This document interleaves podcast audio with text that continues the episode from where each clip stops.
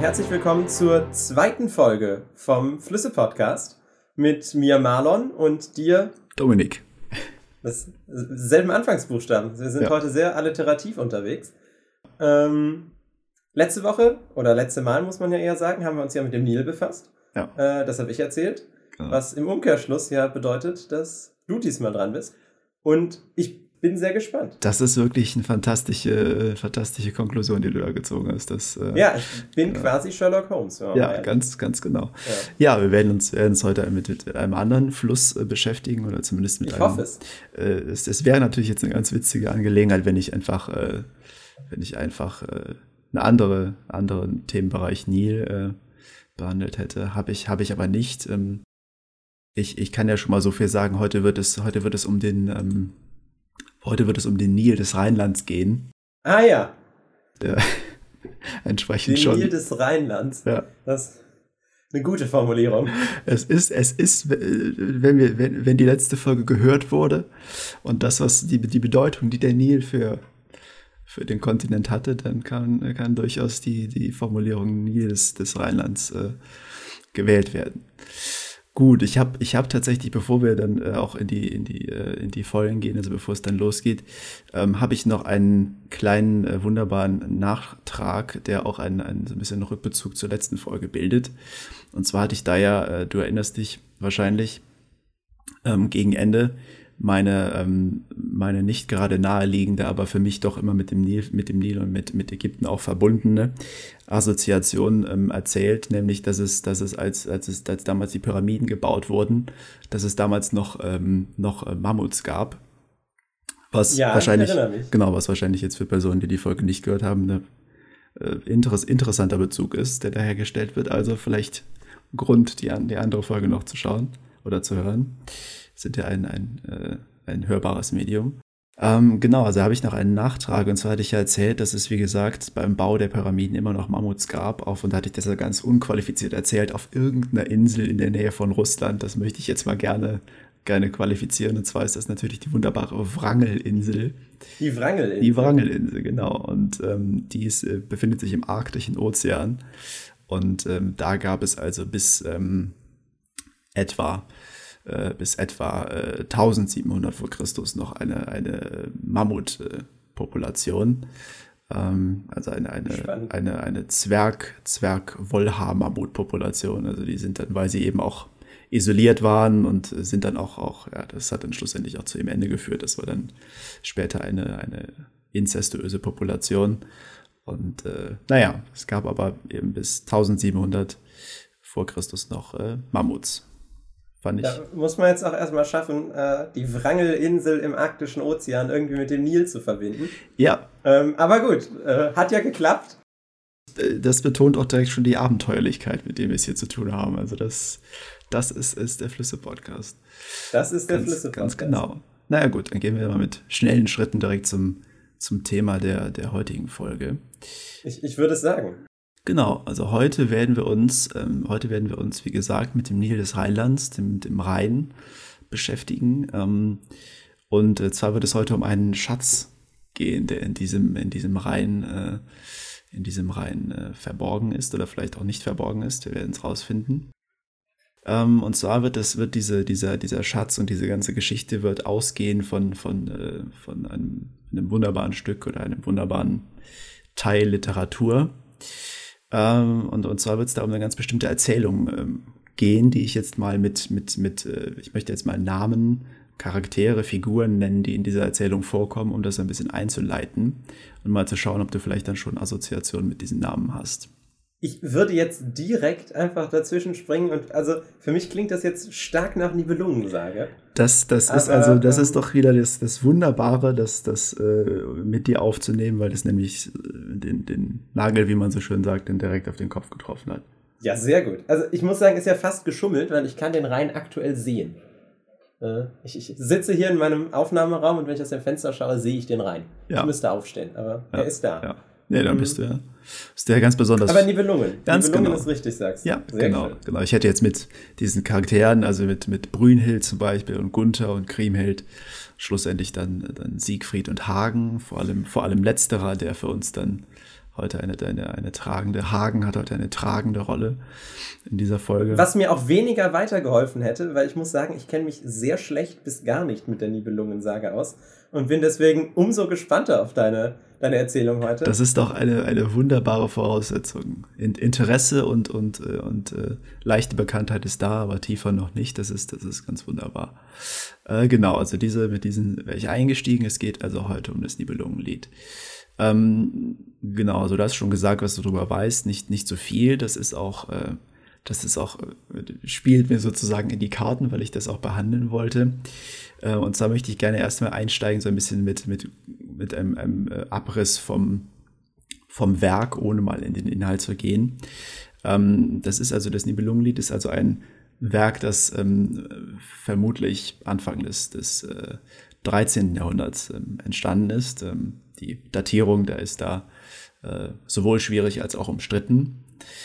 Ähm, das äh, wurde in der, in der wunderbaren Sprache Mittelhochdeutsch ähm, verfasst. Sehr gut. Und ist, äh, und das wird ja jetzt ein bisschen dir auch, ähm, die auch entsprechend, äh, oder zumindest in deinen Bereich so ein bisschen übergehen, ist in ähm, 25, 35 äh, handschriftlichen Zeugnissen äh, überliefert, was tatsächlich eine recht breite Überlieferung ist. Mhm.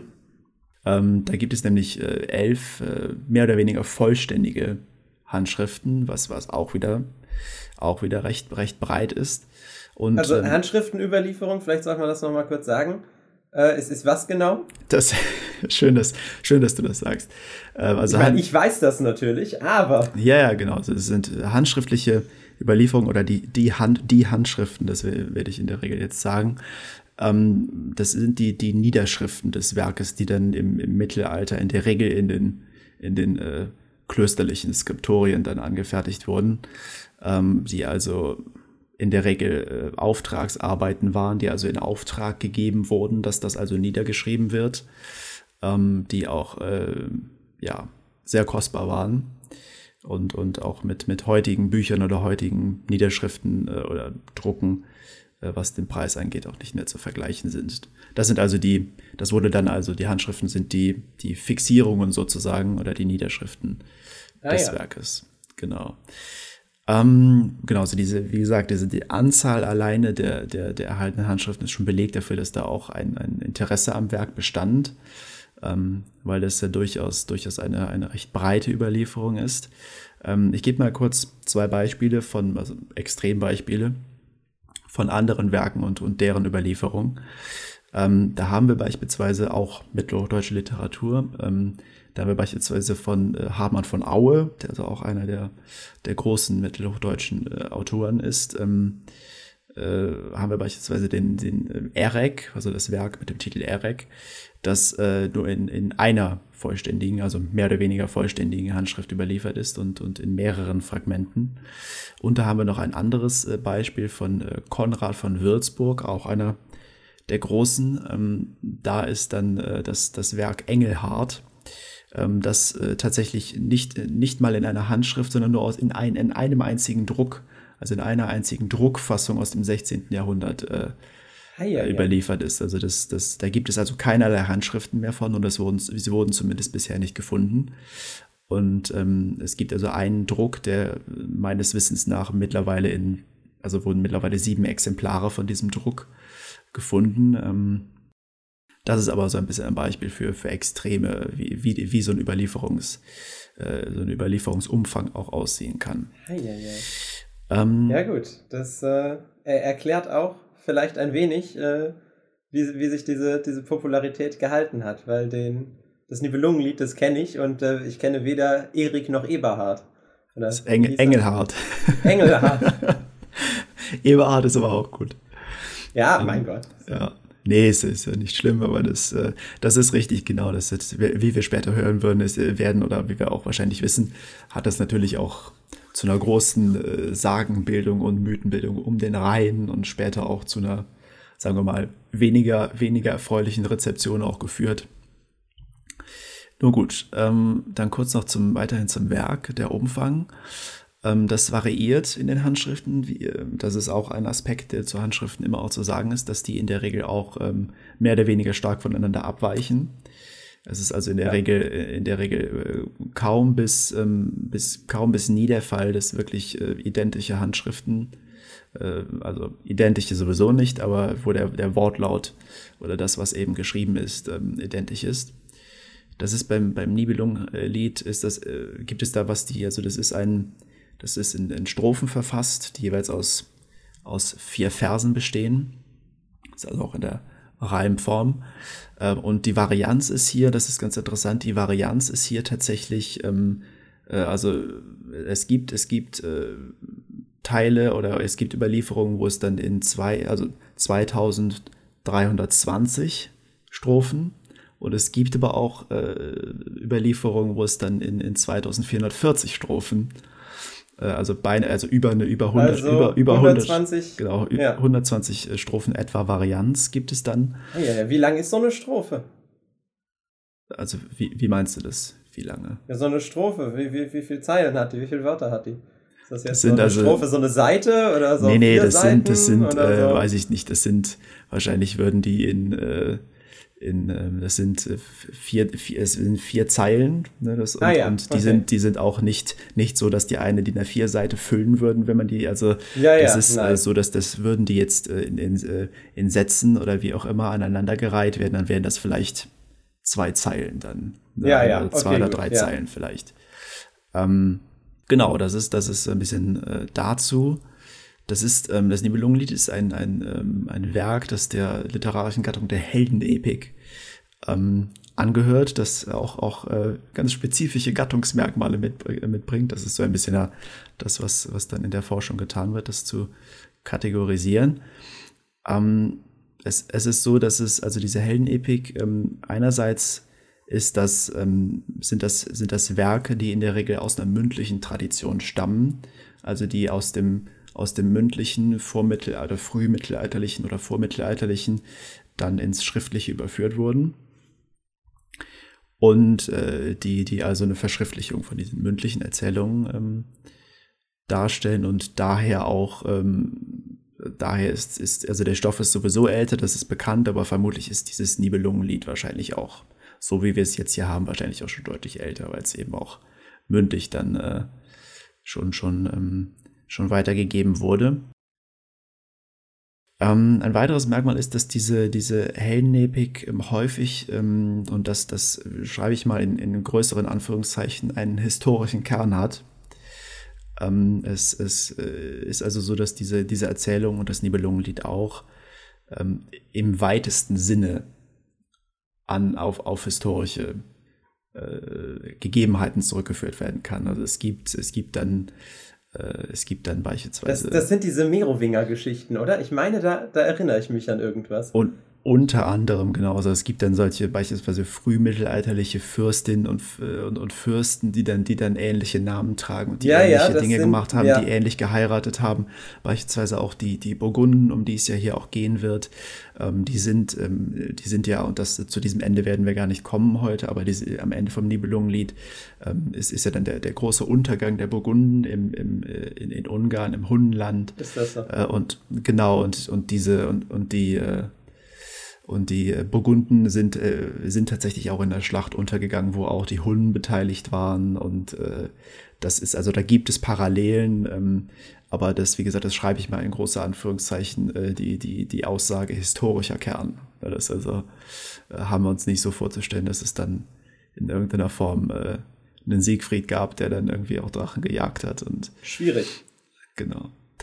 Gut, äh, dann noch ein letztes zur, zur strophischen äh, Form. Ähm, strophische Form und die Reimform bringt im Falle des Nibelungenliedes auch mit, dass es sangbar ist. Also das Nibelungenlied kann oh, auch nein. gesungen werden, was ich, was ich heute in dieser Folge unterlassen werde, weil das vermutlich dazu führen wird, dass, die, dass unsere Zuschauerinnen und Zuschauerstatistik wahrscheinlich deutlich ab, absacken wird plötzlich. Um Gottes Willen. Nee, also es ist, ähm, es ist, äh, es ist sangbar, es kann gesungen werden. Ähm, es gibt natürlich jetzt noch eine wichtige Frage zu klären und zwar ähm, auch eine Frage, die sich vermutlich äh, einige stellen. Ähm, was ist denn eigentlich mit der Autorin oder dem Autor des Werkes? Ja, das habe ich mich eben auch gefragt, als du äh, den, den Herrn von Würzburg und den anderen Menschen Hartmann, angesprochen hat. Hartmann von Aue. Aue genau. Hartmann von Aue, ja. Ja. Ähm, ob wir auch einen, einen guten Nibelungenlieds-Autor haben. Äh, ja, die Frage kann, die Frage kann gut ähm, und, und schnell beantwortet werden. Es gibt einen Autor, er ist aber nicht bekannt. Das, Hm, Okay, ja, gut. was ich, das ist, ist es sozusagen selbst erklärt. Also natürlich, es hat jemand geschrieben, deshalb sonst wird Es ist nicht einfach aufgetaucht. Ja, es ist keine, es fiel nicht vom Himmel oder war plötzlich irgendwo im, in einer Grotte gefunden. Ähm, nein, es, es gibt, es ist, es, die, die, die Person, die es geschrieben hat, es ist nicht bekannt. Ähm, es wird weder in den Handschriften genannt, also weder in den, weder in irgendwelchen Notizen noch im Werk selbst, was tatsächlich in anderen Werken äh, der, der, der, des höflichen Romans beispielsweise ganz üblich ist, dass dann sowas drinsteht wie ich Hartmann von Aue oder ich Wolfram von Eschenbach schrieb dieses Werk und, und äh, bin, bin ein herausragender Dichter. Ähm, das gibt es hier im Nibelungenlied nicht. Ähm, da wird also nichts genannt. Es wird auch nicht von Zeitschaffen, äh, also von, von Zeitgenossen wird es auch nicht, nicht zugeschrieben, was auch schon mal vorkommt, dass es eben dann heißt, äh, äh, der Hartmann von Aue schrieb wunderbare Werke und äh, ähnliches. Ähm, es gibt da Spekulationen, äh, wurde dann eben angestellt, dass es könnte es vielleicht der Walter von der Vogelweide sein oder doch Ah ja, Konrad den kenne ich auch noch. Genau, oder doch vielleicht der, der. Konrad, den wir eben hatten, Konrad von Würzburg. Ähm, das ist aber nicht eindeutig belegbar, ähm, dass, es, dass es so ist oder ob das so ist. Aber es ist, es ist, auch, es ist auch Teil des, äh, des, des Konzeptes sozusagen, äh, mal ganz, ganz salopp gesagt. Ähm, es ist eine, eine, äh, ein Werk, das eben mit diesem, mit diesem äh, mit dieser Inszenierung von Überlieferungen und, und Erzählen von alten äh, Legenden und so weiter auch spielt. Also das ist, das, das, äh, das würde auch nicht sozusagen in das Konzept passen, dass da sich, dass sich da jetzt jemand rausstellt. Ähm, das, das, äh, ja, wird, wird also nicht erwähnt, ist nicht bekannt. Genau, das, das wissen wir also nicht, wer das, wer das geschrieben hat. Und ähm, das ist auch ein bisschen der Übergang zum, zum, zum nächsten Punkt, nämlich der Inhalt, nachdem wir jetzt über Form und, und äußere Erscheinung äh, und, und äh, Eigenschaften gesprochen haben, ein bisschen zum Inhalt. Ähm, Also den Inhalt kann ich auch erzählen. Aha, Ähm, zumindest den Teil. Ja, ja, ich, ich kann das Ding komplett auswendig. Also es gibt den Siegfried und der bringt einen Drachen um aha. und der Drache stirbt. Und dann badet der Siegfried in dem Blut von dem Drachen. Es ist ja kurz noch, dazu, kurz noch dazu gesagt, es ist ja, es passiert ja tatsächlich recht häufig, dass jemand stirbt, wenn er umgebracht wird. Ne, Ja, gut. Ähm, aber der Drache auch. Und ähm, dann, dann badet er in diesem Drachenblut äh, und ist deswegen unverwundbar. Hat aber hinten, irgendwo zwischen den Schulterblättern, glaube ich, so ein Symbol. So, so ein Blatt, das da liegt. Mhm. Und deswegen kommt da das nicht dran. Und da bleibt er verwundbar. Und dann reitet der auf eine Fuchsjagd. Und sein anderer Herr, der den nicht leiden kann, Ja. sagt zur Frau vom Siegfried, markier mal hinten die Stelle, damit das alle wissen. Dann können wir die extra beschützen und dann ersticht er die. und Ganz das ist, genau. Das ist die Handlung, aber nicht die ganze, glaube ich. das ist genau, Vielleicht das nicht ist, mal ein Drittel. das ist, ähm, das ist das erste Drittel oder die, die erste Hälfte, ne, wenn wir es je nachdem Und am Ende sterben die Burgunder gegen die Hunde. Das, Mensch, also dann, woher weißt du das Ja. denn? Das ist ja super, dass du das auch weißt. Ähm, genau, dann möchte ich, möchte ich jetzt mal darauf einsteigen, du hast ja schon einiges genannt, ähm, auch äh, ein bisschen mit den Figuren einsteigen, weil die auch, weil das, äh, weil das auch, auch, auch durchaus beim Lesen des Nibelungenliedes am Anfang ein bisschen ein, ein bisschen eine Überrumpelung ist. Also das ist ein, eine, eine recht große Menge von Figuren, die da auf einmal vorgestellt wird. Ähm, ich werde jetzt hier nur die, die nehmen, die für uns, äh, für uns ähm, interessant sind. Und zwar äh, ist das einmal, das kann gut an diesen, an die, so ein bisschen an diesen Höfen, äh, an den Höfen ähm, gemacht werden, diese, diese, diese Darstellung. Ähm, einmal gibt es dann den, den Hof in Worms, das sind die Burgunden. Ah, ähm, ja. Da gibt es dann den, den äh, König Gunther und seine Schwester Kriemhild, die, äh, die also die eine oder die Hauptfigur ähm, des, des Nibelungenliedes ist, ähm, neben natürlich den anderen genannten, aber sie wird eine tragende Rolle spielen. Ähm, und da kann ich einmal die, die, äh, das, ähm, die Vorstellung von Kriemhild, also wie sie im Nibelungenlied eingeleitet wird, die erste Erwähnung, ähm, lese ich dann jetzt einmal vor. In der, das ist in diesem Falle eine Übersetzung, basiert auf der Handschrift B und ist übersetzt von äh, Siegfried Grosse. der, der Mann war vermutlich prädestiniert dafür, das Nibelungenlied zu übersetzen, wenn er Siegfried Wenn er Siegfried heißt, ganz genau, richtig. Da heißt es nämlich in der ersten Strophe, es wuchs im Burgundenland ein junges Edelfräulein heran, so schön wie keine andere auf der Welt. Kriemhilde ist sie. Später wurde sie eine schöne Frau, ihren wegen mussten viele Ritter ihr Leben verlieren. Das ist also ein bisschen eine Ankündigung und äh, eben diese Vorstellung von, von Kriemhild. Ja, das ist doch schon mal Uh, foreshadowing uh, at its finest, würde ich sagen. Und das, das, das, das ist eines, äh, eines der, der tragenden Elemente des Nibelungenliedes. An, Ankündigung und, und Verheißung. Großartig. Genau. Genau, wir haben also äh, Gunther und, und Kriemhild. Ähm, dann haben wir eine weitere Figur, ähm, die Brünnhild. Das ist die Ehefrau oder die spätere Ehefrau von Gunther. Und ähm, eine, eine weitere tragende Figur, nämlich Hagen von Thor. Warte, wer war jetzt Kriemhild? ähm, ist Kriemhild nicht schon die Frau von Gunther? Nein, die Schwester. Nein. Schwester. Ach, das ist die Schwester. Genau, okay, die und Schwester. dann ist. Und dann, ja, okay. Genau, also äh, Gunther und seine Schwester Kriemhild. Gunther und seine Schwester Kriemhild. Genau. Und Gunthers Frau Brünnhild. Brunhilde. Genau. Ja. Ähm, genau, dann haben wir eine weitere Figur, Hagen von Tronje, ähm, der also äh, ja, Teil von, von, von Gunthers Gefolge ist, Teil einer, ein Berater von Gunther ist. Und schlussendlich dann eben all das, was in diesem Hof eben noch so äh, stattfindet, also Gunthers äh, und, und Kremels weitere Familie und der Königsrat und das Gefolge, das wird recht umfangreich äh, dargestellt. Am Anfang halt, am Anfang wird dann auch der, der, der Koch und der Waffenmeister und der Kämmerer, der Kämmerer und die Zofe und die werden einmal erwähnt, nämlich im Beginn und dann nie wieder dass äh, es, es gibt eine Zofe, es gibt den Kämmerer und es gibt den Ma äh, Waffenmeister und, und den Koch und genau, das ist der Hof in und den Ersatzkoch, falls der richtige genau und den und den äh, genau und den den äh, den Sattelpfleger und den den den, den äh, Waffenschärfer. Oh nein. nee, das das sind das letztere sind sind meine meine Hinzufügungen, aber das das könnte auch passen. Genau, dann haben wir als das ist also der Hof in in Worms. Dann haben wir als zweiten Hof den Hof in Xanten.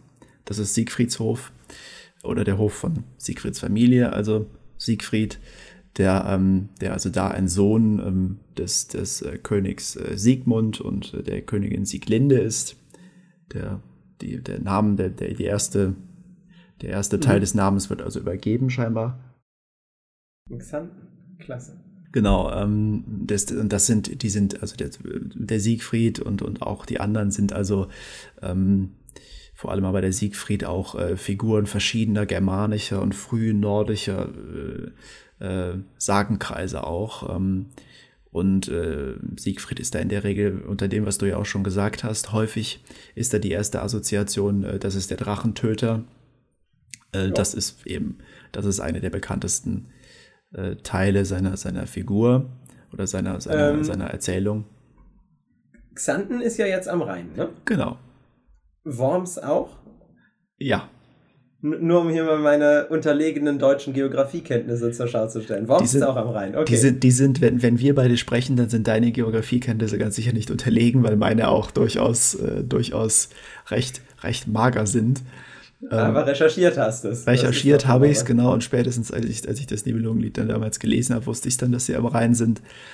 Ähm, Genau, das, das sind, sind beide am Rhein, das äh, werden wir gleich noch zu kommen, äh, wie sehr das Nibelungenlied dann auch am Rhein spielt. Genau, kurz noch, kurz noch zum, zum Siegfried, um den noch, ähm, um den noch ab, abzuschließen, ähm, oder um die Vorstellung dann noch abzuschließen. Und zwar ist das, das ist auch eine Eigenschaft von Siegfried, zumindest im Nibelungenlied, ähm, dass, äh, dass er also durchaus eine, eine Figur ist, die die ritterlich-höfischen Ideale mehr oder weniger personifiziert. Also er, ist, er verkörpert sie. Ah, ja. ähm, das, das äußert sich einerseits im, im äh, herausragenden und wunderschönen Aussehen, dass er, dass er also mit sich bringt, ähm, dann in seiner höfischen Bildung, er ist also in allen äh, ritterlichen Tugenden und höflichen Tugenden unterwiesen, ähm, ist ein, ein kampfgeschickter, kampfgeschickter Mensch, und äh, ist also mutig und freigiebig und, äh, und, und weiß sich auszudrücken und auch äh, kann sich auch beraten. Ist zwar, ist zwar so ein bisschen ein, ein, äh, ein, ein Heißsporn oder könnte, könnte jetzt ein bisschen salopp gesagt werden. Das ist, das fällt so ein bisschen raus aus der, mhm. aus dem, ist also ein bisschen ungestüm. Ähm, genau, ansonsten ist er mehr oder weniger so ein bisschen ein, ein Ideal, Ideal äh, oder Personifikation des Ideals. Ähm, dann äh, kurz, äh, da kann ich auch direkt, direkt ein bisschen ähm, äh, zeigen, wie der im, im Nibelungenlied eigentlich vorgestellt wird, dieser Siegfried. Ja. Bitte. Und zwar gibt es da wieder aus, der, aus der, derselben Übersetzung und wieder aus der Handschrift B. Ähm, in Strophe 1920 heißt es da, Siegfried ist der vorzügliche, kampfgewandte junge Mann. Er suchte viele Reiche in mutiger Neugier auf. Um seine Kraft zu erproben, ritt er in viele Länder. Und in, Zeile 20, äh, in Strophe 20 dann, in seiner besten Zeit, als er jung war, konnte man von Siegfried die wunderbarsten Taten berichten wie sein Aussehen täglich wüchse und wie schön er war. Deshalb fanden ihn später die hübschen Frauen so begehrenswert. Das ist also das, das wird auch immer betont, dass Siegfried also äh, dass Siegfried also die Massen auch auch auch äh, dass das auch Bewunderung auslöst, wenn Siegfried auftaucht. Mhm. Stark. Genau, Hof in Xanten also. Ähm, da ist dann auch eben all das, was so an einem Hof stattfindet, also auch Siegfrieds Familie und das ganze Gefolge und so weiter. Bevor wir aber zur Handlung übergehen, wollen wir ein bisschen das, was, was eben schon angesprochen wurde ähm, und was auch Teil von dem ist, was wir hier mit dem Flüsse-Podcast vorhaben, ähm, nämlich ein bisschen äh, geografische, äh, geografische Fakten, ein bisschen Geografie ähm, auch, auch mit einbinden, was mir auch zugutekommt, weil ich eben, wie gesagt, auch geografisch nicht unbedingt äh, der, der versierteste Mensch bin. Und zwar geht es dann natürlich um unseren Rhein, ähm, ein paar Daten und ein bisschen eine Verortung. Und zwar ist der Rhein, ähm, und das, das können wir ja nach der letzten Folge, nachdem wir wissen, wie lang der Nil ist und dass der Nil ein langer Fluss ist. Mhm. Ähm, wie viel waren es? Ich glaube, 6000 Kilometer kann das sein, oder? Ich glaube 6600. Ja. Irgendwas so, so um den Dreh. Genau, ja. deshalb können wir die Länge des, des Rheines, der also der 1233 Kilometer lang ist, äh, ein bisschen einordnen. Ist also ein deutlich, kein, ah, kein ja. kleiner Fluss, ähm, aber ein, ein deutlich kleinerer als der Nil. Ähm, ja, das, äh, zum Verlauf des, des Rheines. Ähm, das Quellgebiet befindet sich also in der Schweiz, im, ähm, mhm. Im äh, Kanton Graubünden und äh, verläuft dann ähm, von der Schweiz ähm, erst, also von diesem Quellgebiet erstmal in Richtung Bodensee bei äh, Konstanz, wo dann auch die, die Zählung der Rheinkilometer beginnt. Ähm, es wird also erst ab Konstanz gezählt, nicht, ah, nicht okay. ab der Quelle mhm. tatsächlich. Mhm. Da gibt es also in Konstanz eine Brücke, an der das dann, ab dieser Brücke wird dann der, die, die, äh, werden die Rheinkilometer gezählt. Ähm, bei, bei uns hier fließt er ja auch lang und da sind immer so, so Schilder, wo die Rheinkilometer ja, genau, draufstehen. Aber genau. ich habe, also ich könnte jetzt trotzdem nicht sagen, bei was für einem Rheinkilometer ich hier wohne. Ich, aber, ich auch ähm, nicht. Ja, aber ja. die sind hier auf jeden Die Fall. sind da, genau. Ähm, genau, das ist dieses erste Gebiet, ist der, diese erste ähm, Passage oder dieses erste, dieser erste Teil des, des Rheines ist der, der, der Hochrhein, der also vom, vom Bodensee bis nach Basel geht. Ähm, also da Schweiz-Deutschland. Ähm, dann äh, der, nächste, das, der nächste Teil ist der Oberrhein, äh, der so von Basel über Straßburg bis nach Mainz geht. Das ist mhm. also dann Frankreich-Deutschland. Ähm, und dann der Mittelrhein, der von, von äh, Konstanz, Koblenz dann bis ganz prominent hier äh, nach Bonn geht. Der Mittelrhein also. Köln, Düsseldorf. Das kommt, es kommt noch. Das ist dann alles Ach, ist ein anderer, ist ein anderer ja. Rheinabschnitt. Ist ein anderer Rheinabschnitt. Ähm, ja, dann. Äh, genau, also das, äh, der, Mit, so das der, mit, der, der, der, Mittelrhein bis nach Bonn und dann kommt der, der den wir heute auch ähm, behandeln werden oder den wir vornehmlich äh, behandeln werden, der Niederrhein ähm, der also von Bonn ah, über ja. Köln nach Düsseldorf bis dann schlussendlich in ein Gebiet, von dem wir auch schon gehört haben in der ersten Folge, nämlich ins Rheindelta. Ähm, ja. Ins Rheindelta fließt, ähm, etwa bei Arnheim in den Niederlanden. Und äh, dann schlussendlich äh, über verschiedene Seitenflüsse dann in, in die Nordsee mündet. Das ist dann äh, beispielsweise die Eisel, die dann erstmal ins, ins, ins Eiselmeer und dann in die Nordsee äh, fließt äh, und, und, oder beispielsweise auch die Wad oder die Leg, die dann also diesen, diesen Rhein in die Nordsee ähm, münden lassen. Und ähm, genau, was ich, was ich, äh, womit ich das, diese, diese geografische, diesen geografischen Exkurs noch abschließen möchte, ist die, ähm, ist die, Überführung, nämlich ähm, die Handlung des Nibelungenliedes von diesen 1233 Kilometern des Rheins ähm, spielt etwa an 350 Kilometern. Ähm, also ah, ja. erstreckt sich etwa über 300, 350 Rheinkilometer, nämlich von, ähm, von äh, Xanten, dem, dem, äh, dem äh, nördlichsten, ähm, dem nördlichsten Ort, der auch tatsächlich am, am Rhein liegt. Also es gibt noch nördlichere Orte im Nibelungenlied, das ist aber dann, die sind dann aber nicht mehr, nicht am, mehr Rhein. am, Rhein. Genau. Ja, ja. Und äh, Worms, also etwa Worms, ähm, ist dann der, der südlichste Teil am, am äh, der, der im Nibelungenlied vorkommt und auch noch am, am Rhein, ähm, sich dann am Rhein befindet. Ach, stark. Ja. Genau. Ja, dann wieder zur Handlung. Ähm, äh, kurz, äh, ich habe ja schon erzählt, dass ich welche, also dass ich diese anderen Zitate aus der Handschrift B entnommen habe, an der werde ich mich auch weiterhin orientieren. Ähm, das ist die, die, äh, diese, das ist ja vielleicht auch eine Frage, wieso heißt die eigentlich Handschrift B? Ähm, das ist eine, ist eine ähm, Klassifizierung, die der, ähm, die der, äh, ja, einer, einer der frühen, einer der frühen oder einer der ersten ähm, Germanisten Karl Lachmann entwickelt hat, der also, der also äh, durch diese, durch diese äh, Klassifizierung diese ein bisschen eine, eine Rangordnung ähm, ah, ja. etablieren wollte. Wir, ähm, wir beschäftigen uns hier also heute nicht mit dem Gold, sondern mit dem Silberstandard, den Nibelungenlied-Handschriften. Die Handschrift A ist nach, nach ihm die, äh, die ausgezeichnete, die, die beste Handschrift. Ähm, wann, wann macht er das? Das macht er im 19. Jahrhundert. Das äh, ah, okay. ist also ja, einer, hatte ich jetzt auch erwartet. Genau, ja. es ist also einer von diesen frühen, ähm, von diesen mhm. frühen Germanisten im 19. Jahrhundert, die dann anfangen, die Disziplin zu, zu gründen oder auch zu, und auch bis heute zu prägen. Ähm, diese diese, gerne, diese ja. Editionen und auch diese ganzen, ganzen Dinge von Lachmann, die werden bis heute verwendet und gelesen. Ähm, also hat da durchaus auch, auch äh, einiges, einiges geprägt. Genau, um ein bisschen eins, um einzusteigen, ähm, einmal mit, der, mit, einer, mit einer Strophe, die äh, nicht in der Handschrift B zu finden ist, aber in der Handschrift C. Das ist die sogenannte ähm, Programmstrophe, also die Strophe, in mhm. der, in der ähm, vorgestellt wird, was im Dieb oder was äh, so eine Art ähm, Vorstellung der Handlung, eine Art äh, Vorausdeutung auch. Und äh, die werde ich jetzt mal im, im Mittelhochdeutschen vortragen. Oh. Ähm, ja. Und zwar heißt es da in der, in der ersten Strophe Handschrift C. Uns ist in alten Meeren wunders viel gesät, von Helden Lobbebeeren, von großer Arbeit, von Freuden hochgesieten, von Weinen und von Klagen, von Kürner Recke Strieten mugget ihr nur Wunder hören sagen. Das ist Aha. also die. Kreuzreim. Ja. Das ist also die, ähm, diese erste, diese erste Programmstrophe, diese erste Strophe in Handschrift C.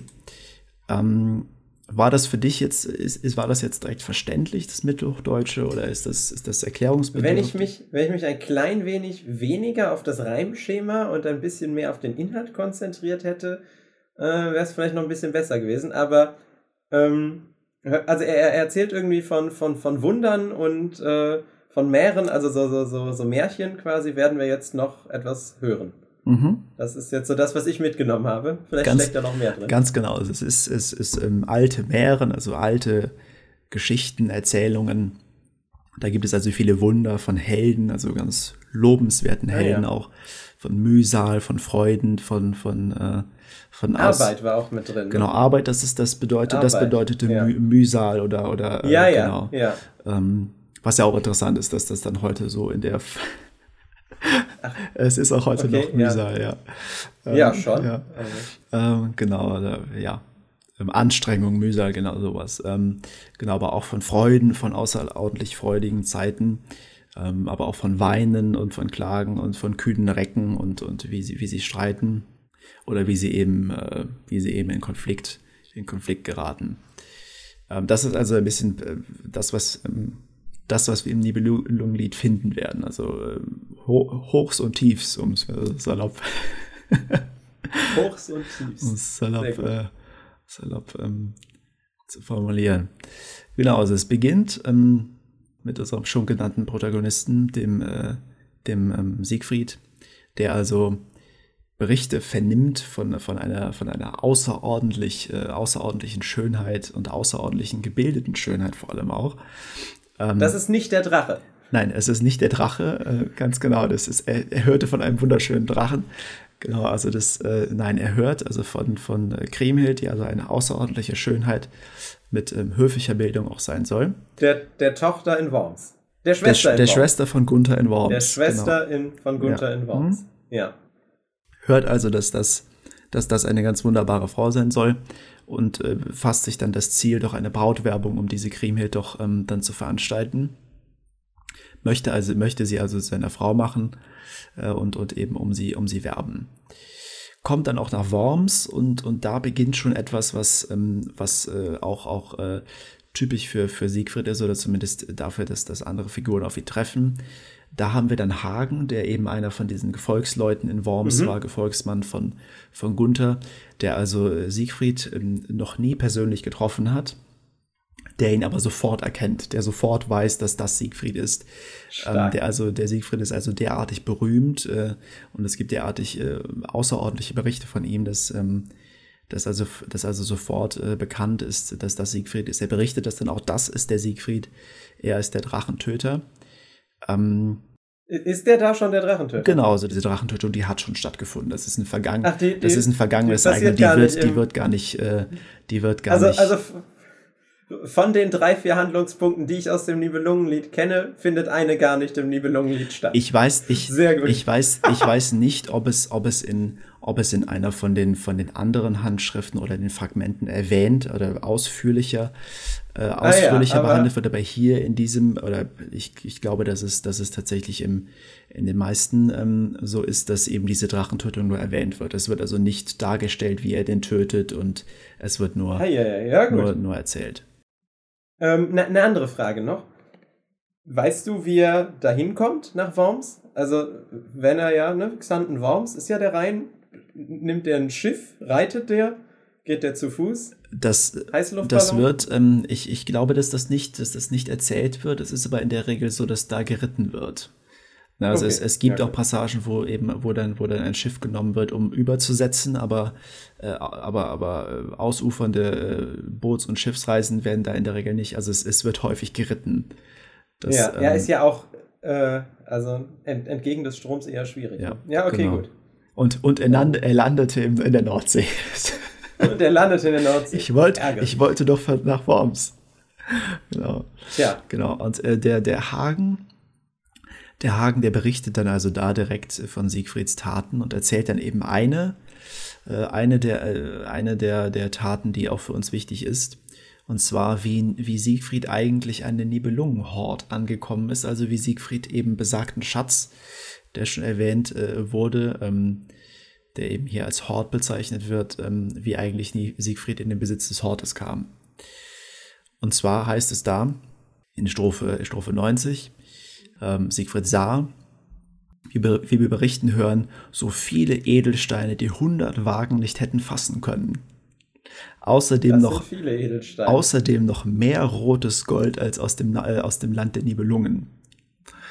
Also da wird also Siegfried ähm, gelangt in dieser, in dieser Erzählung, ähm, die hier also äh, von Hagen ausgeführt wird, ähm, gelangt er in das, in das Land äh, Schilbungs und Nibelungs sind also zwei. Ja, es, es kommt jetzt bei mir auch gerade die Frage auf und ich frage mich außerdem, warum mir die Frage nicht früher aufgekommen ist. Was ist ein Nibelunge? Das, also, ist, das ist eine gute Frage. Ich habe das jetzt einfach so hingenommen, aber was ist das eigentlich? Das ist eine gute Frage. Die, ähm, die, die, diese Bezeichnung, diese Bezeichnung, die variiert tatsächlich auch im Werk. Es wird also, es gibt jemanden, der, der Nibelung heißt. Ähm, ah, okay. Und von diesem, der, dieser Nibelungenhort kommt. Später werden aber andere auch als Nibelungen bezeichnet. Ähm, das, äh, das ist also eine ganz, ganz interessante Zuschreibung, dass diese, dass diese Bezeichnung Nibelunge also scheinbar so ein bisschen auch an diesen Hort gebunden ist.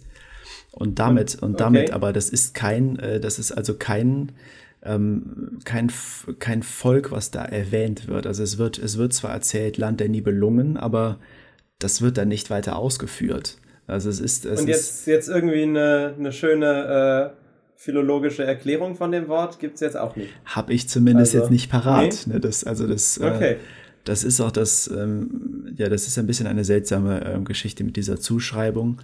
Ähm, Ja, vielleicht, ja vielleicht werde ich es, ja. vielleicht werde ich es mhm. auch noch mal, noch mal äh, recherchieren und noch nachtragen. Ähm, aber ich habe es, äh, also ich, es, es ist nicht wie bei den Burgunden, dass es tatsächlich ein Volk gab, was dann Burgund, was ja. dann eben diese Burgunden oder zumindest eine, einen Kriegerverbund, äh, die dann eben die äh, als, als Burgunden bezeichnet wurden. Das ist im Nibelungenlied äh, nicht so. Das, ähm, das, und es, es, gab eben auch kein Volk, das Nibelungen äh, oder Nibelungen genannt wurde.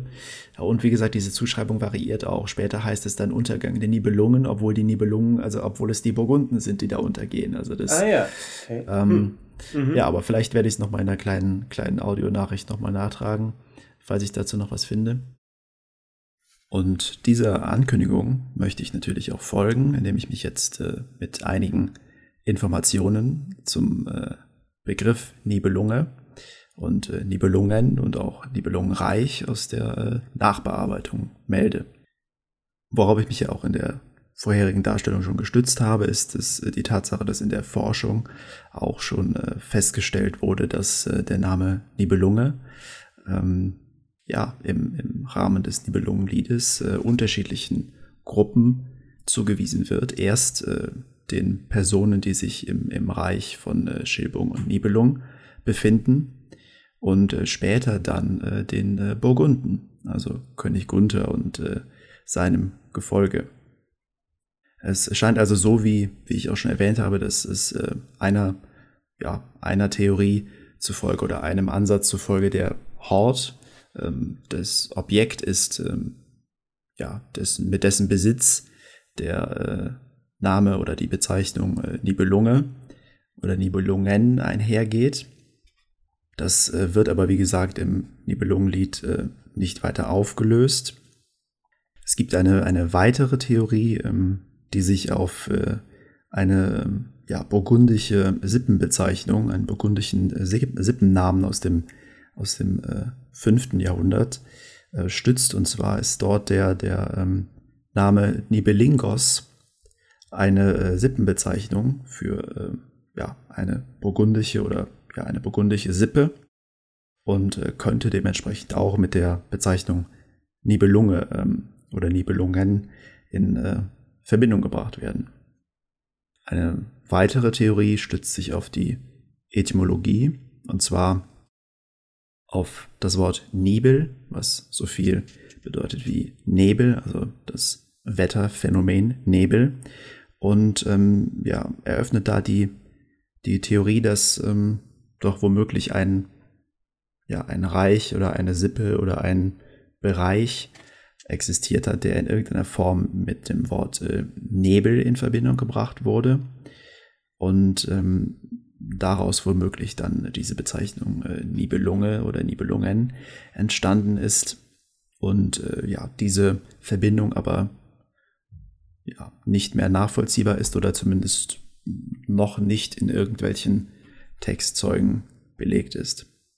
Zuletzt äh, noch eine Theorie, der zufolge sich äh, die Bezeichnung Nibelunge womöglich auf einen noch älteren äh, fränkischen Sagenstoff stützt, der womöglich äh, bisher noch nicht identifiziert ist und ähm, womöglich auch, äh, auch nicht mehr identifiziert werden wird, also der in der Bearbeitung, in der Überlieferung des, des Nibelungenliedes, ähm, vielleicht auch schon bevor das Nibelungenlied verschriftlicht wurde, ähm, verloren gegangen ist. Also diese Referenz kann dann nicht mehr nachvollzogen werden. Da gab es also womöglich einen älteren Sagenstoff, der äh, die Bezeichnung Nibelunge dann äh, erklärt hat und der womöglich auch dem, dem Nibelungenlied zugrunde lag, der aber jetzt nicht mehr nachvollzogen werden kann. Und ähm, genau, und nach diesem kleinen Exkurs zur Bezeichnung Nibelunge zurück zur Folge. Genau, also es, äh, Siegfried kommt also in dieses, in dieses Land von Schilbung und Nibelung, die also die, die Besitzer des Hortes sind.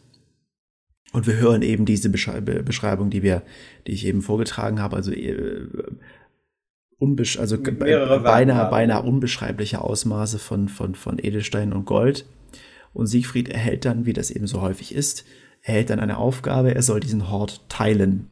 Mhm. Ähm, Das, das schafft aber Siegfried nicht, aus nicht genannten Gründen. Vermutlich, vermutlich, vermutlich liegt es daran, dass, wie wir später auch noch hören werden, dieser Hort im Grunde Ausmaße annimmt, die, die, also die, die beinahe, beinahe nicht zu überblicken sind. Also das sind, das sind, das sind mhm. Ausmaße, die, ähm, äh, die, die auch nur angedeutet werden. Also es wird immer von Wagenladungen und, und hunderten Wagen gesprochen. Ähm, wie soll er das also teilen? Hat er nicht, hat er nicht schaffen können? Was dann, ähm, wie sollte es anders sein, äh, zur, zur Aggression geführt hat? Schilbung und Nibelung sind dann also, äh, werden dann also aggressiv, dass er das eben nicht, nicht geschafft hat, ähm, diese Aufgabe, die sie ihm gestellt haben. Und äh, machen dann natürlich was ganz Naheliegendes, sie greifen Siegfried an. Das, das, wie sollte es anders sein? Ähm, das ist also, da kommt dann eben häufig entstehen diese Konflikte dann irgendwie auf diese Weise. Ähm, sie greifen Siegfried an, sondern es ist ja die Frage, die ich auch an dich stelle, wie könnte dieser Kampf, also was könnte da passieren? Also Siegfried kämpft gegen zwei Leute, was sollte da, was, was könnte da, was könnte da passieren? Ist das für Siegfried eine ganz aussichtslose Geschichte, oder? Also, wenn der da ja schon der Drachentöter und so ist, dann ist der ja hauptsächlich eher unverwundbar. Dann äh, tut es mir jetzt leid für äh, Nibelung und, und, und seinen Kollegen. Ähm, aber wenn nicht, äh, ja, dann braucht der Siegfried wohl eher viel Glück. genau, also er ist, er ist zu diesem Zeitpunkt schon, wie gesagt, schon der Drachentöter. Äh, es, ja, es, es, wurde also schon, schon erzählt, dass das in der Vergangenheit ist. Ähm, es ist, ja, also äh, es, es ist, das kann, das kann so pauschal gesagt werden, wenn Siegfried in einen Kampf eintritt, der fair ist, dann ist der Kampf in der Regel von vornherein entschieden. Ähm, äh, es, es, es, ist also so, dass, dass äh, Siegfried nicht nur Schilbung und Nibelung besiegt, sondern auch, ähm, und jetzt, jetzt äh, kommt so ein bisschen das, das ähm, außerordentliche Maß, das außerordentliche Ausmaß. Also Schilbung und Nibelung werden besiegt, aber auch zwölf weitere Krieger, die, die, die, es, es ist noch nicht zu Ende. Zwölf weitere Krieger, die also, äh, die also Gefolge von, von Schilbung und Nibelung sind. Und jetzt, jetzt kommt es noch größer. Er hat also diese, diese 14 Leute schon besiegt. Dann, dann, dann kommen aber noch weitere 700 Krieger aus dem Niederländenland und, und, und, kämpfen und kämpfen auch nochmal ge gegen Siegfried, die er dann aber, die er dann aber auch besiegt. Er hat also diese, diese 1200, diese 714 Personen hat er dann also schon besiegt. Und zu guter Letzt, zu guter Letzt taucht dann noch der mächtige Zwerg Alberich auf, gegen den er dann auch noch, gegen den er dann auch kämpft. Und dem er Warum gibt es da Zwergen? Ich bin plötzlich überrascht. Ich hatte nicht mit Zwergen es, Es gibt, es gibt auch Drachen und also wie gesagt, also es ja, gibt, es ist. Aber das mit den Drachen, das finde ich okay. Die Zwerge, die überraschen mich jetzt. Genau, also es gibt auch Zwerge. Ähm, genau, also da taucht also der, der Zwerg Alberich auf und nachdem er also diese 715 Personen dann besiegt hat, ähm, ist der Kampf dann zu Ende.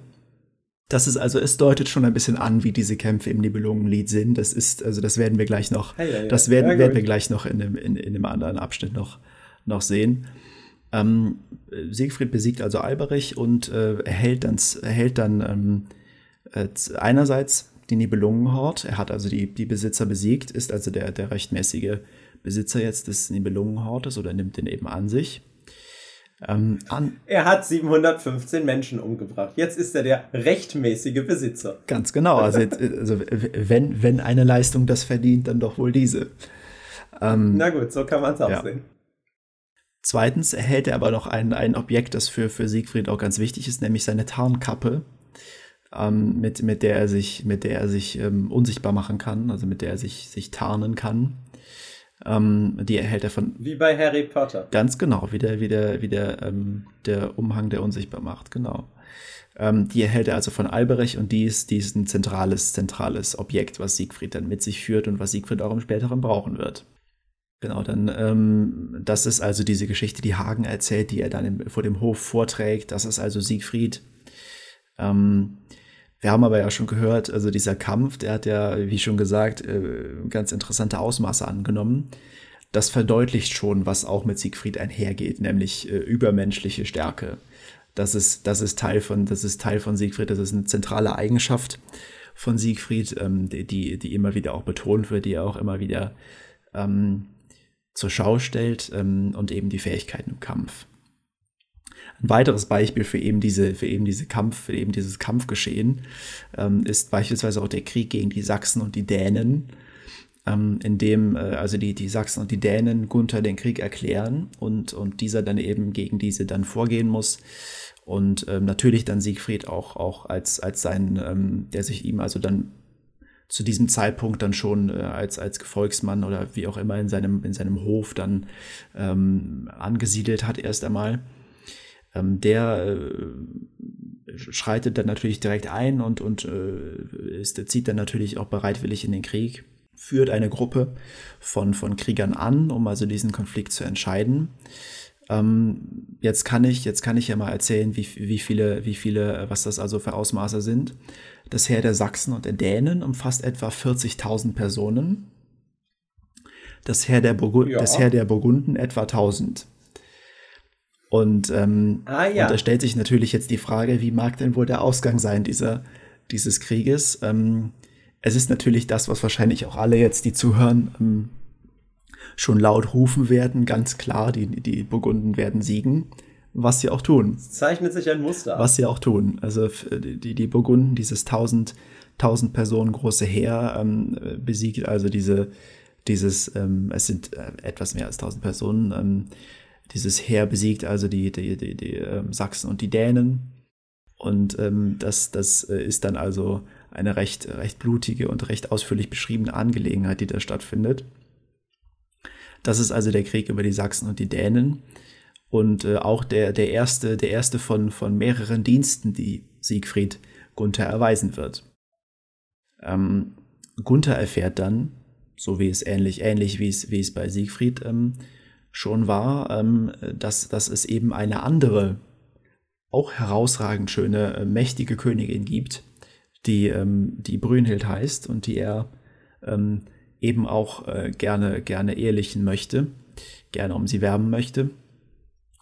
Davon rät Siegfried aber dann ab, weil er weiß, dass, dass äh, Brünnhild ähm, nicht nur mächtig und schön ist, sondern auch eine außerordentlich starke Frau, die äh, als, als Bedingung für eine erfolgreiche mhm. Werbung formuliert hat, dass äh, die, die Person, ähm, die, sie, die sie dann schlussendlich äh, zur Ehefrau nehmen darf, sie aber auch im Kampf besiegen muss. Ähm, es muss also, es okay. muss also ein Kampf mit Brünnhild stattfinden und, äh, und, und die Person muss siegen. Und wenn diese Person siegt, dann darf sie Brünnhild zur, zur Frau nehmen. Ist, äh, das ist also die. Klingt etwas unorthodox. Das ist die, äh, genau, das ist die Herausforderung, die, zu, die es zu bestehen gilt. Ähm, deshalb rät Siegfried auch davon ab, weil er eben das, weil er das eben weiß. Ähm, Hagen rät aber dazu, so wie Hagen nun mal ist, äh, dass man da ja eine List eine List inszenieren könnte. Das ist, also wie wir sehen werden, auch äh, recht typisch für Hagen.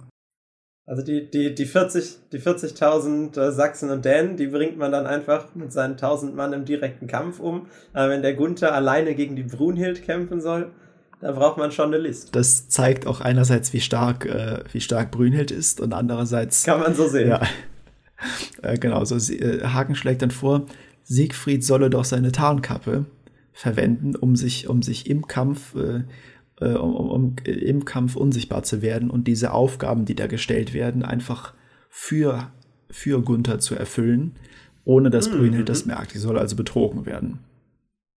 Siegfried stimmt dazu, ähm, äh, sendet aber als, als Voraussetzung, dass er, sofern er das ähm, erfolgreich abschließen kann, doch dann bitte auch Gunthers Schwester Kriemhild äh, dann auch zur Frau nehmen darf. Das ist die, die, die, die Voraussetzung, die auch, äh, der auch zugestimmt wird. Äh, es, es soll also, sofern Siegfried das erfolgreich abschließen kann, soll dann also Kriemhild Siegfrieds Frau werden.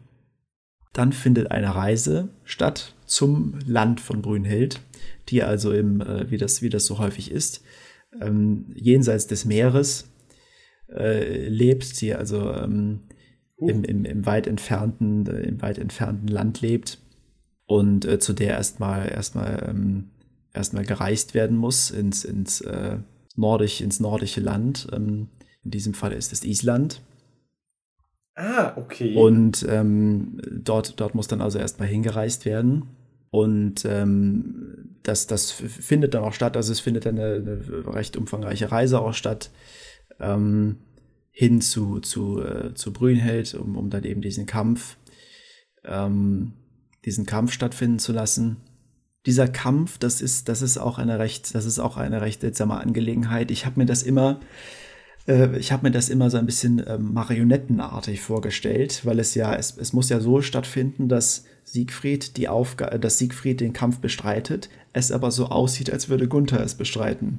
Also Gunther muss. Ist ja, also trotz Tarnkappe schon jetzt keine leichte Aufgabe. Genau, also das, ich habe mir dann immer die Frage gestellt, wie ich mir das vorzustellen habe. Also wie das, wie, ob, ob der Gunther dann irgendwie, ja. ob Siegfried Gunther führt oder ob, ob, ob Siegfried vor Gunther steht und wie auch immer. Also das, das, äh, das, das, das bedurfte vermutlich äh, recht umfangreiche Absprachen ähm, um das, äh, ja. Ich meine, hätte man nicht die Zeit nutzen können, um den, einfach den Gunther zu trainieren? Äh, nein, der Gunther. Wäre wär das jetzt so viel aufwendiger gewesen? Gunther hätte, Gunther hätte Brünnhild nicht besiegen können. Äh, nein. Nee, das, das, okay. das, das, das werden, wir, werden wir später auch noch sehen. Ähm, das, das, äh, das ist dann aber erfolgreich. Brünnhild merkt das nicht, dass sie da betrogen wird und, äh, und Gunther kann, kann dann also, kann dann also ähm, den Kampf für sich entscheiden, vermeintlich. Dann gibt es eine, eine, eine Rückreise nach Worms und eine umfangreiche große Doppelhochzeit. Äh, Gunther heiratet dann also Brünnhild und Siegfried seine, seine schon lange ersehnte ähm, Kriemhild, weil er eben diese Werbung dann, dann für, für Brünnhild auch ähm, erfolgreich erfüllt hat. Und dann kommt es zu einer Szene, die durchaus auch mit Fug und Recht bizarr genannt werden darf kommt es also so ein bisschen zu einer, zu einer bizarren, mhm. bizarren Episode. Äh, und zwar ähm, dreht es sich dabei um die, um die Hochzeitsnacht oder die Hochzeitsnächte, die dann stattfinden. Äh, im, im, mhm. im, im äh, Nachgang zu, diesen, zu dieser Doppelhochzeit.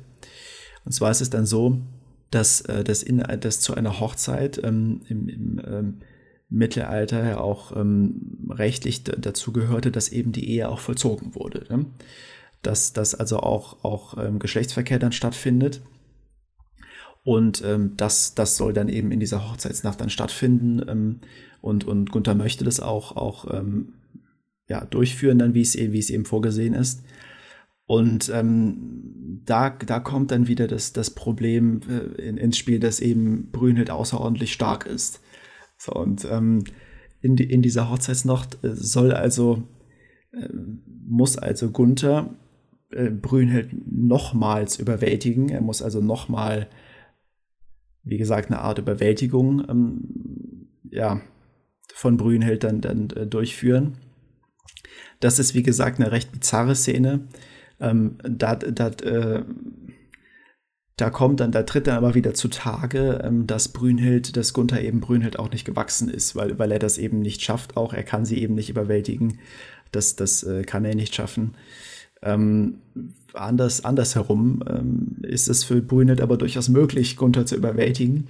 Und ähm, sie schafft das auch, überwältigt ihn und ähm, das ist dann dieser, der, der Abschluss dieser etwas, äh, oder zumindest der, der, der, ein Teil dieser etwas bizarren Episode. Ähm, Brünet überwältigt Gunther dann, fesselt ihn und, ähm, und hängt ihn an diesen Fesseln an einem Haken auf im Schlafgemach, wo er dann die Nacht verbringt. Also er, er hängt ja, ja. dann an diesem Haken ähm, und, und, äh, und verbringt dann so die Nacht und wird dann, wird dann morgens, äh, morgens dann gefunden oder wieder losgemacht. Oder ja, eben die Fesseln werden dann durchtrennt. Oh, okay. Das ist dann diese erste, diese erste, äh, erster Teil dieser Episode von dem ich äh, deinem, also dem Gesichtsausdruck von dir, den jetzt, den jetzt natürlich die Leute, die zuhören, nicht sehen können, entnehmen kann, dass du das, dass du das auch ähnlich bizarr findest? Ich finde das etwas bizarr, ja, ja. Also, dass sie, dass sie so ein äh, anderes Verhältnis zu, zu, zu, zu Frauenrechten haben wie wir, das überrascht jetzt nicht, ja. aber ähm, ja, das. Ja, trotzdem, also ja gut, dann hängt sie ihn da auf und dann hängt er da an seinen Fesseln. Ja. Genau, also das soll, das okay. soll also eine Art von, das soll also äh, durch den Mann dann dominiert werden und das ist eben das, was hier dann, äh, aber da soll eben, äh, ja, da tritt dann eben zutage, dass, dass das eben mit Brünnhild nicht zu machen ist. Ähm, am nächsten Tag ist natürlich Gunther entsprechend äh, in seiner Ehre und auch, auch äh, gekränkt und auch natürlich fraglos, was da jetzt äh, eigentlich geschehen ist. Ähm, er bittet dann Siegfried um Hilfe, wie so häufig. Bitte nicht die Tarnkappe. Es wird die Tarnkappe werden. Nein. Und zwar. und zwar. Und zwar ähm, soll, soll Siegfried doch bitte Brünnhild überwältigen so dass, so dass, so dass Gunther schlussendlich die Ehe dann auch vollziehen kann. Bis hierhin habe ich mich gefragt, warum dieses ganze Nibelungenlied noch keine erfolgreiche Netflix-Serie ist. Jetzt weiß ich warum. Es, gut, das sind natürlich auch Passagen, die, die hätten außen vor gelassen werden können in der Verfilmung. Es, es, es wurde ja auch verfilmt tatsächlich. Also es gibt ja, es gibt ja auch, auch ähm, mehrere, ähm, mehrere recht bekannte Filme, unter anderem den, ähm, den ähm, von Anfang des 20. Jahrhunderts, den, ähm, den Film von äh, Fritz Lang. Da gibt es einen vierstündigen Stummfilm zu den Nibelungen. Okay, ja, gut. Klar. In dem dann, in dem dann, ist, es gibt dann aber, glaube ich, aus den, aus den äh, 50ern, glaube ich, noch mal einen. Ich, ich weiß es nicht. Der ist aber auch, das ist auch ein Zweiteiler, der ist auch mehrere Stunden lang. Ähm, ja, gut. Gut, wir haben also diese Szene und, und äh, Gunther fragt dann also Siegfried und Siegfried stimmt dann auch, auch zu, da zu helfen. Siegfried versteckt sich also in Gunthers Gemach und, und äh, in der Dunkelheit, es werden dann die, die Lichter werden dann gelöscht und äh, in der Dunkelheit ähm, überwältigt Siegfried dann Brünnhild. Ähm, Brünnhild schlussendlich, weil sie glaubt, von, von Gunther überwältigt worden zu sein, also sie ergibt sich dann und lässt das, das Ganze mit sich geschehen. Ähm, ja, Gunther kann dann die Ehe vollziehen und Siegfried, ähm, Siegfried. Aber das macht er dann schon noch selbst. Das macht er dann schon auch selbst. Genau, das, ähm, das ist also so, es ist auch vorher hat es dann den, vorher hat es dann auch den Schwur gegeben, ähm, Siegfried solle doch bitte nicht mit Brünnhild schlafen, weil das ja nun mal, das, das würde schlussendlich, würde schlussendlich ja auch dann, dann, ähm, wie wir es wird später nochmal zum Thema werden, aber es, ähm, ah, ja. äh, das, das würde die ganze Geschichte unterwandern, wenn er dann jetzt, äh, das, das würde auch das, die Idee äh, würde auch rechtliche Konsequenzen nach sich ziehen, wenn er dann jetzt mit, mit Gunthers, äh, mit Gunthers Ehefrau dann schläft. Ähm, nur gut, das hat also, das hat also erfolgreich, äh, das hat also erfolgreich stattgefunden. Nun ist es aber nicht so, dass Siegfried sich dann still und heimlich aus dem Gemach stiehlt, ohne da noch irgendetwas es, es ist so, dass es ist so, dass, dass Siegfried dann, nachdem er Brünnhild überwältigt hat, dann von Brünnhild noch einen Gürtel und einen Ring stiehlt und, ähm, und die dann und die dann äh, diese Dinge dann Kriemhild schenkt. Aber warum halt? Das, die Motivation wird nicht genannt. Das, er, er macht, er macht das und das, wie, wie wir später sehen werden, es ist ein, äh, wie wir heute sagen würden, ein Plot-Device. Also es ist, äh, es, es, führt die, es führt die Handlung fort. Na gut, ähm, ich bin gespannt. Genau, also er stiehlt es, dann gibt das, gibt das, äh, gibt das also ähm, Kriemhild. Und dann, also die Hochzeitsnächte sind ja dann bei Kriemhild und bei Siegfried war es anders, da war das, war das nicht so. Ähm, da konnte alles soweit. Ich hoffe äh, es. Es, es, wurde, es wurde als, es wurde als, als äh, angenehmer geschildert. Ähm, so, dann, das war also erfolgreich. Das, äh, und, und dann äh, kommt es dazu, dass also Siegfried und, und Kriemhild dann wieder nach Xanten reisen, da wo Siegfrieds Hof ja auch ist. Die, äh, die zeugen dann auch, die zeugen dann auch Kinder und, und das erste Kind, das erste Kind äh, benennt Siegfried natürlich nach seinem guten Freund und, und, äh, und also dem Mann, dem Mann, den er so, für den er so viele Dinge schon beleistet hat, geleistet hat. Er nennt ihn dann Gunther. Ach, den, Gunther. Den, ja, den, ersten, den ersten Sohn. Äh, bei Gunther und Brünnel ist es auch so, sie zeugen auch Kinder und natürlich wird das erste Kind dann Siegfried genannt. Hagen! Achso. Nee. auch nicht. Nee, Hagen ist dann noch, Hagen ist dann auch noch mehr oder weniger unbescholten in dem, in, zu der Zeit. Ähm, dann Überblende einige Jahre später. Siegfried und Kriemhild werden dann von, von Gunther und Brünnhild nach, nach Worms eingeladen und, und folgen dann auch dieser Einladung. Und in Worms in Worms eskaliert dann die, die Geschichte, die, im, die in der Hochzeitsnacht schon grundgelegt wurde. Mhm. Äh, das, äh, das könnte auch so form oder ich möchte es mal so formulieren: Die Hochzeitsnacht und das, was danach passiert, ist der Grund, wieso der Libelungenhort eigentlich schlussendlich im Rhein ist. Ah, ja. Das mal so grob überschlagen. Es gibt dann also in, in Worms einen Konflikt zwischen Brünnhild und Kriemhild. Eine, eine, eine berühmte Szene vor dem Wormser Münster. Sie ähm, Äh, es gibt dann also den Konflikt, wer zuerst eintreten darf und, und, das, und äh, Kriemhild verweigert Brünnhild dann die, ähm, das, äh, das Eintreten. Und äh, da gibt es dann einen Konflikt und ähm, Kriemhild behauptet dann in dieser, in dieser, ähm, in dieser Erregung dann, ähm, Siegfried habe doch mit Brünnhild geschlafen. Okay. Und ähm, als, als Belege dafür führt sie, was könnte sie dafür anführen? Genau, den Gürtel, ja, den, den, Gürtel Ring und den Ring. Und den genau. Gürtel. Genau. Führt sie dann dafür an als Belege. Und, ähm, und Brünnhild wird dann von Kriemhild mit, mit, einer, mit einer außerordentlich äh, schwerwiegenden ähm, äh, Beschuldigung oder, oder wird außerordentlich äh, schwerwiegend, also negativ bezeichnet.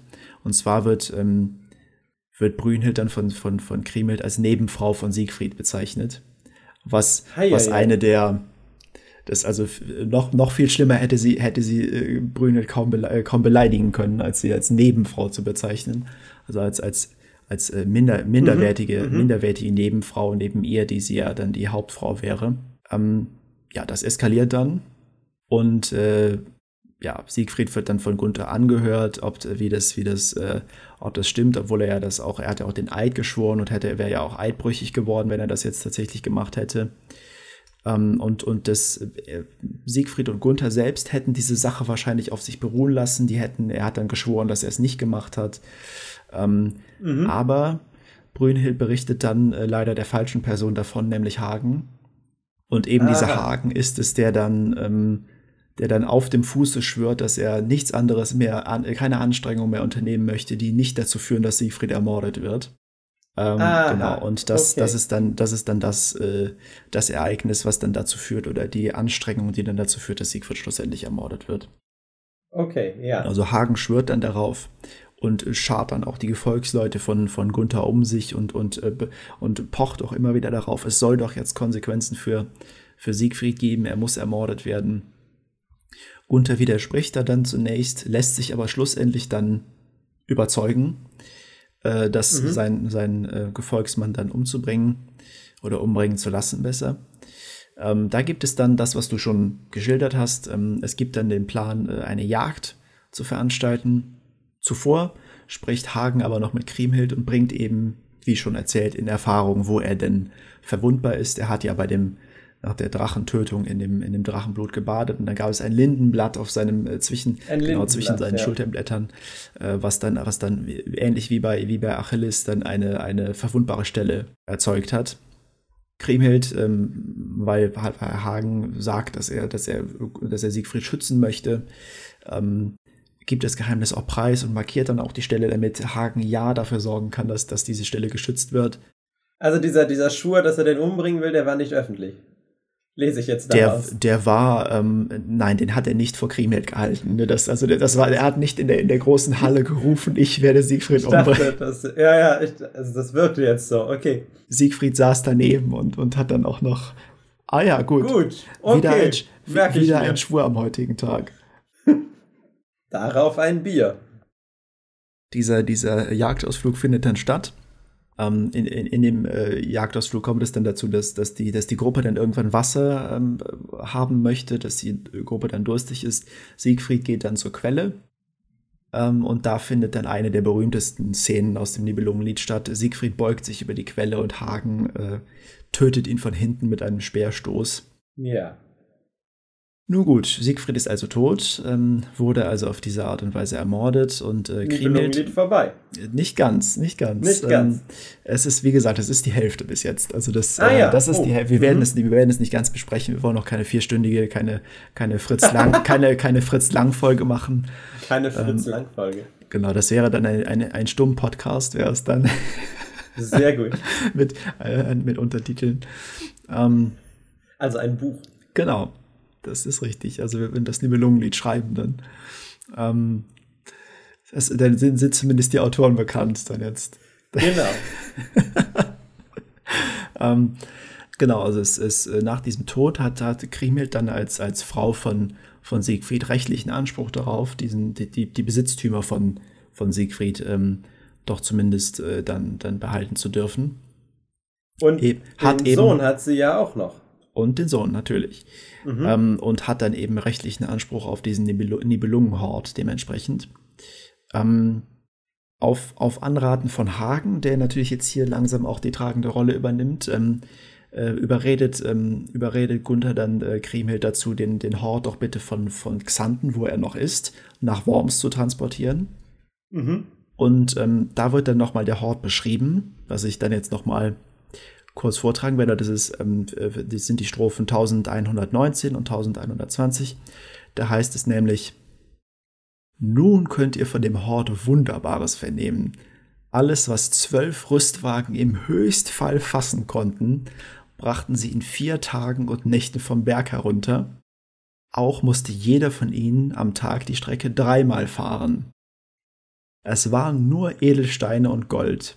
Und wenn man der ganzen Menschheit davon hätte schenken wollen, so wäre sein Wert nicht um eine Mark vermindert worden. Heieiei.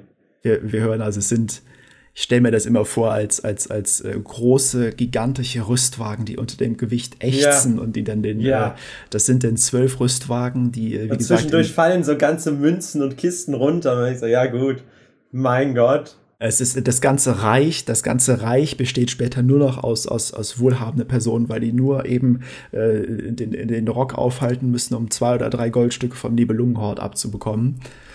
Und den ähm, Hort interessiert es nicht. Der ist so genau, der ist, ja, es, ist, es, ist, es ist eben ein gigantischer Hort dann auch. Ähm, genau, die müssen, also diese zwölf Rüstwagen, die müssen trotzdem noch vier Tage und Nächte die Strecke dreimal fahren. Ähm, also pro Tag dann. Gut, das ist also der Hort, hier wird er nochmal beschrieben. Und dann kommt es zur Hauptaktion. Hagen stiehlt nämlich jetzt den Hort und versenkt ihn im Rhein. Was? So, er, er, er ent, enteignet also Kriemhild sozusagen ähm, und, und nimmt diesen Hort an sich. Und es heißt da, und das wird eine wichtige Strophe für uns sein, es heißt da in der Strophe ähm, 1134, jetzt nochmal auf, auf Mittelhochdeutsch mhm. vorgetragen, oh, heißt, es, heißt es also, ehe dass der König rieche, wäre wiederkommen, die Wiele hätte Hagene den Schatz fehlgenommen. Er schutte da Zeloche, allen in den Rien.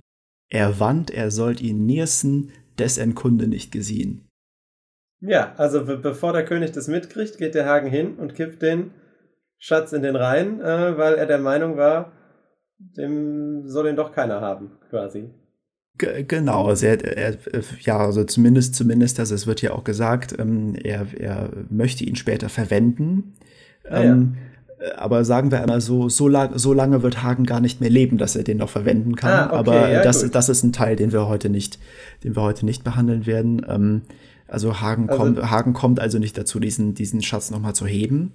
Was aber hier für uns wichtig ist, ist die Stelle Zeloche. Also es das heißt dann, er schüttet Zeloche, diesen, diesen, diesen, ähm, diesen Schatz dann in den, in den Rhein. Was jetzt genau mit diesem Zeloche, äh, was das genau bedeutet, das im Folgenden. Danach, davor aber noch kurz diese, diese andere Strophe, jetzt wieder in der Übersetzung.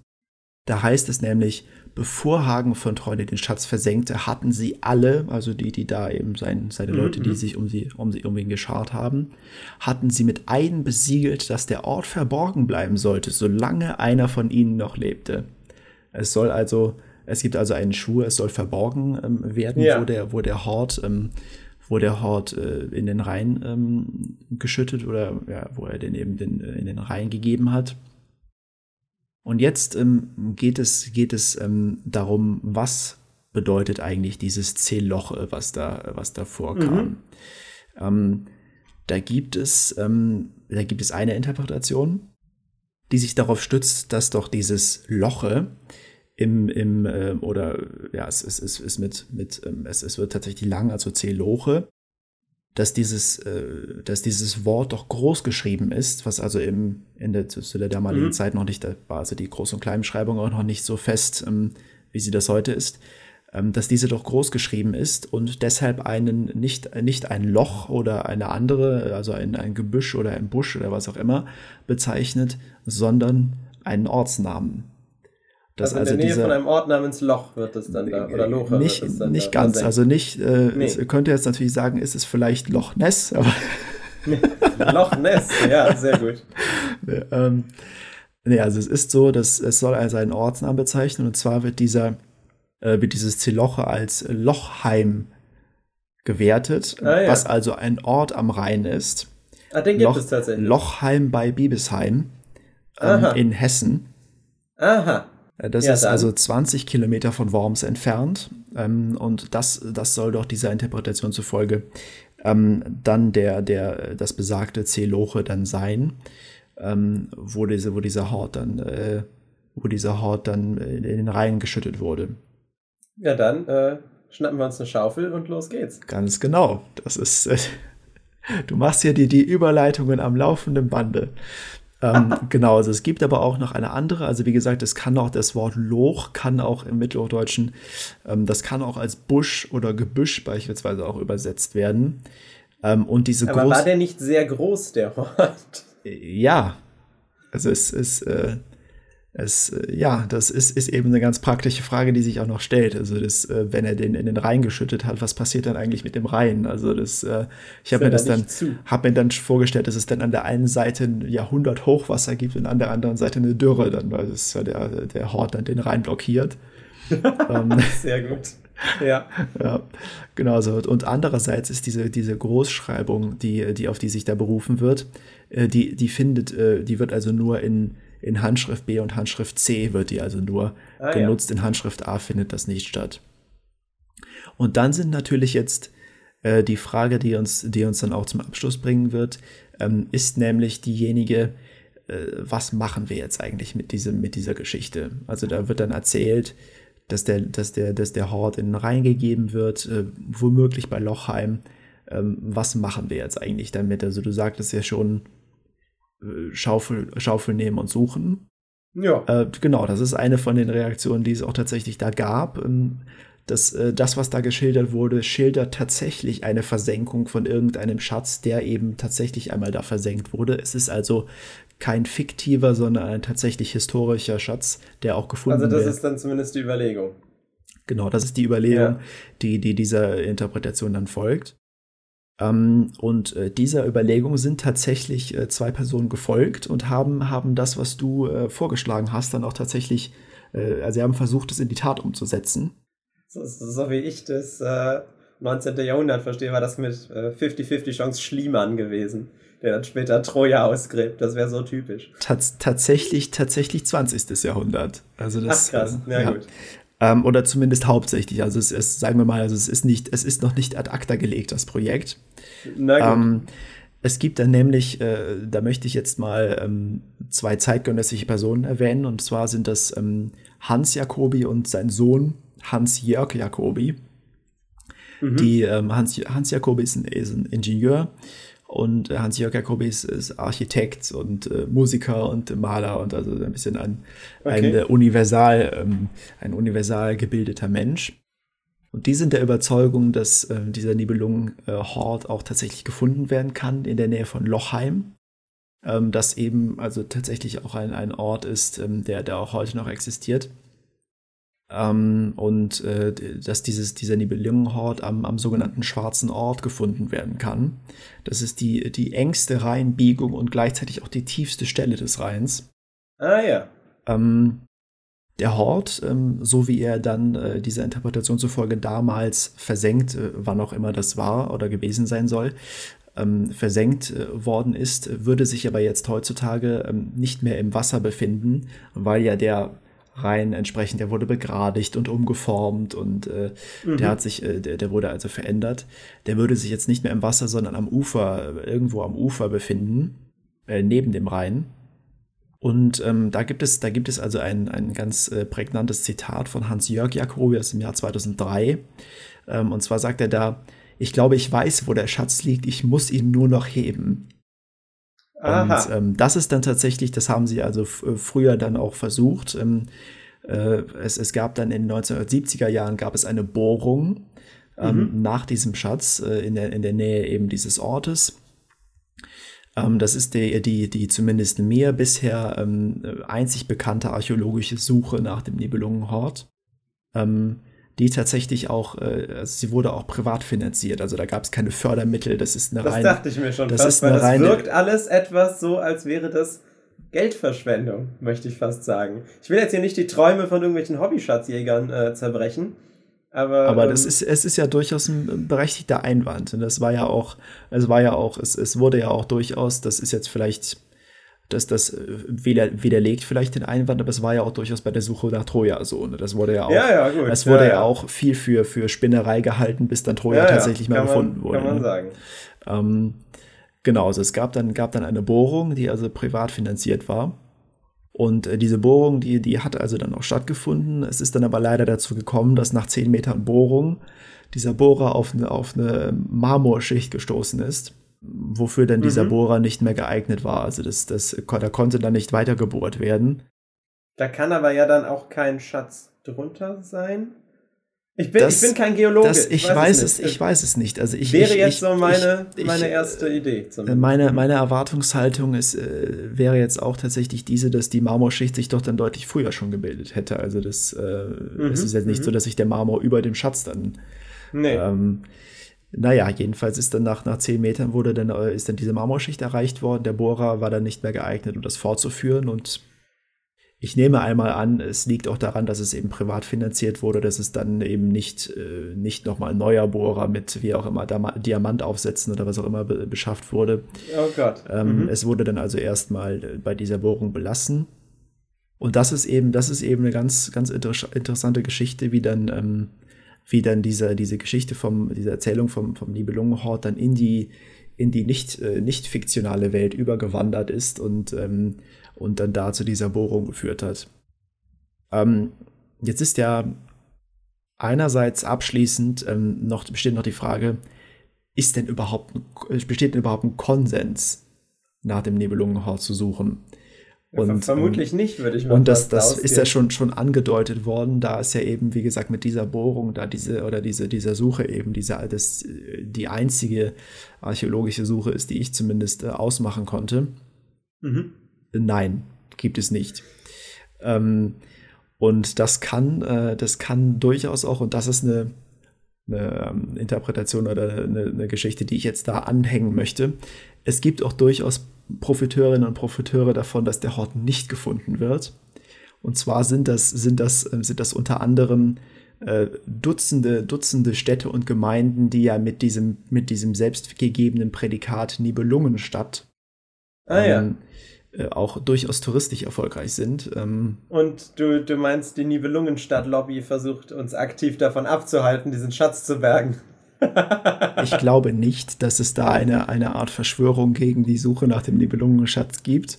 Äh, ich, ich möchte nur erwähnen, dass es auch durchaus ähm, ja. Genau, also es gibt, es gibt also wie gesagt einige äh, zahlreiche Städten und Städte und, und Gemeinden auch, die sich dann dieses Prädikat Nibelungenstädte auch äh, auch äh, verleihen. Da gibt es dann diese Arbeitsgemeinschaft Nibelungenstädte, die, mhm. ähm, die also ein Zusammenschluss von, von äh, über 50 Städten und Gemeinden aus äh, Deutschland, Österreich und Ungarn sind.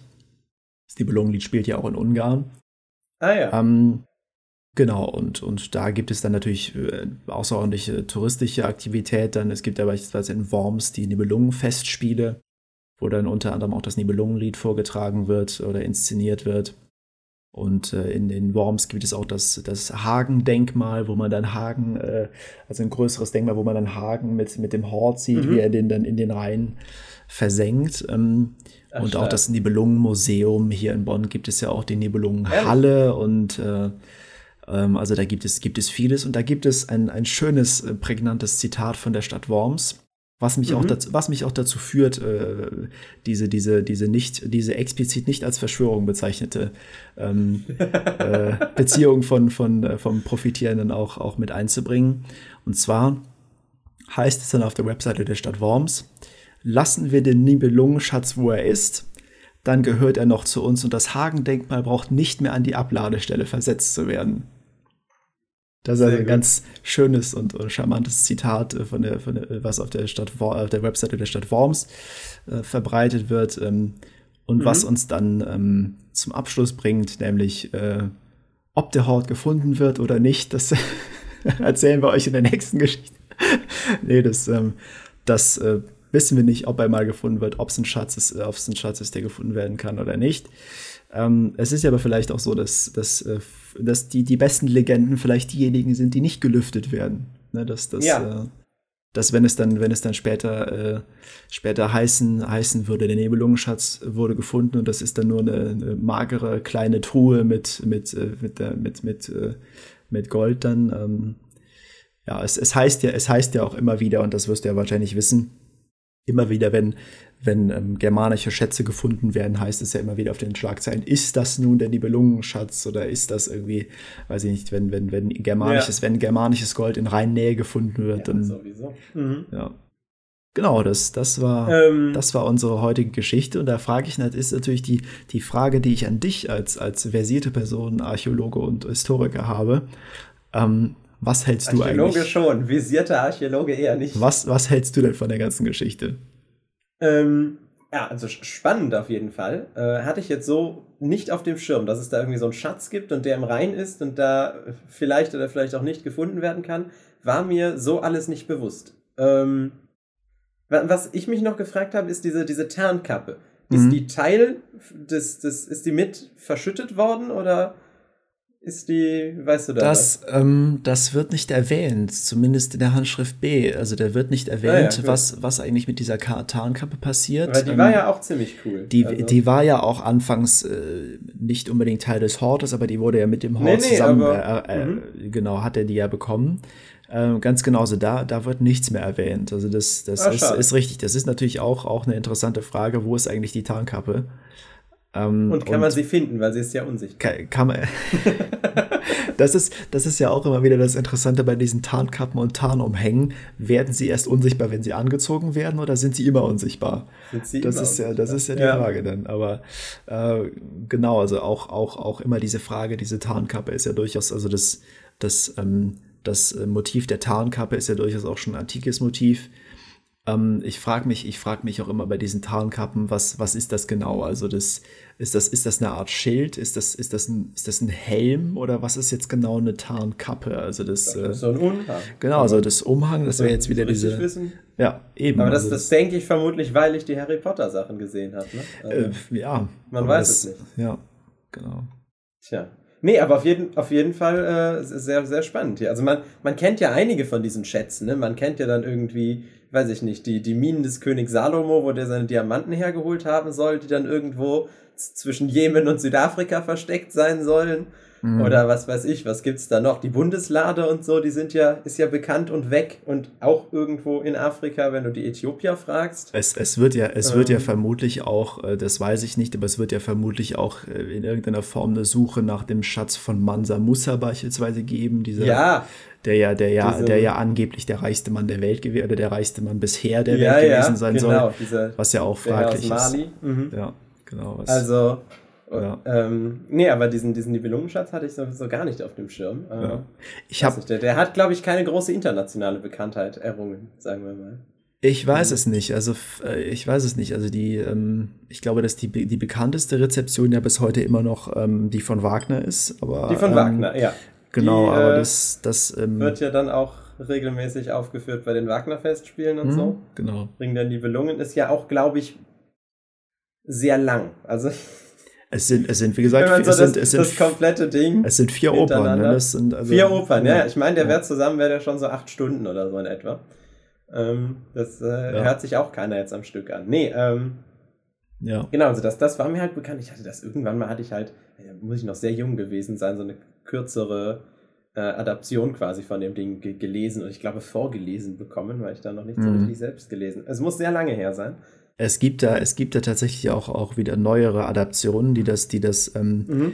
die das also auch äh, in eine, in eine Prosa-Form dann auch umformulieren und ein bisschen zugänglicher machen. Ähm, zum Beispiel von, von Felicitas Hoppe, die auch andere mittelhochdeutsche Werke in dieser Form dann ähm, ediert hat. Ähm, da gibt es also eine, ähm, ein, ähm, ein Buch, das also auch äh, die, Nibel die Nibelungen, glaube ich, heißt wo das dann also nochmal ein bisschen in zugänglicherer Form dann ähm, präsentiert wird. Ähm, ja, aber das an, ansonsten, falls da, falls da Interesse besteht, das Nibelungenlied ist ja tatsächlich äh, günstig in guter Übersetzung äh, zu haben. Falls da also jemand Interesse hat, äh, das jetzt nach dieser Folge. Hast, ähm, du, hast du Reklam gelesen oder was, was gibt es da Gutes? Ähm, ich habe zum Beispiel die Ausgabe von Reklam. Das ist, ähm, mhm. das ist die, ähm, die Edition von, von äh, Ursula Schulze, wenn ich mich recht erinnere. Ähm, und eben diese Übersetzung von Siegfried Grosse. Es gibt da aber noch verschiedene andere. Aber diese Reklamausgabe, das ist auch eine zweisprachige, da ist also auch der mittel ja, genau. mitteldeutsche ja, ja. Text mit drin. Das ist, das, das ist also zum Beispiel eine gute und günstige Alternative ähm, zu anderen Ausgaben. Ich glaube, dass die auch um die 10 Euro, glaube ich, schon zu haben ist, diese, diese ähm, Reklamversion, wenn ich mich recht erinnere. Würdest du empfehlen? Kann man mal lesen? Kann, kann durchaus, also das ja. ist durchaus eine Empfehlung. Ähm, das ist, ähm, ist sicherlich, ist, ist vielleicht keine, ähm, ist vielleicht nicht für, für jede Person eine Art äh, Bettlektüre oder was auch immer, aber äh, es ist auch schön, dass irgendwie, das ist ja unterteilt auch in, in die sogenannten Aventüren, also in Abschnitte. Oh, ähm, also das sind 39 Abschnitte und da kann auch durchaus mal, das, das sind auch immer ähm, recht, recht schöne, auch in sich ja nicht unbedingt geschlossene, aber also diese die Abschnitte können auch durchaus nacheinander irgendwie gelesen werden. Also das muss nicht in einem durchgelesen werden. Mhm, ähm, mhm. ist also durchaus eine Empfehlung, das, das vielleicht mal, ähm, ja, das vielleicht so, mal stark. zu schauen und, und sich das mal vielleicht zu Gemüte zu führen.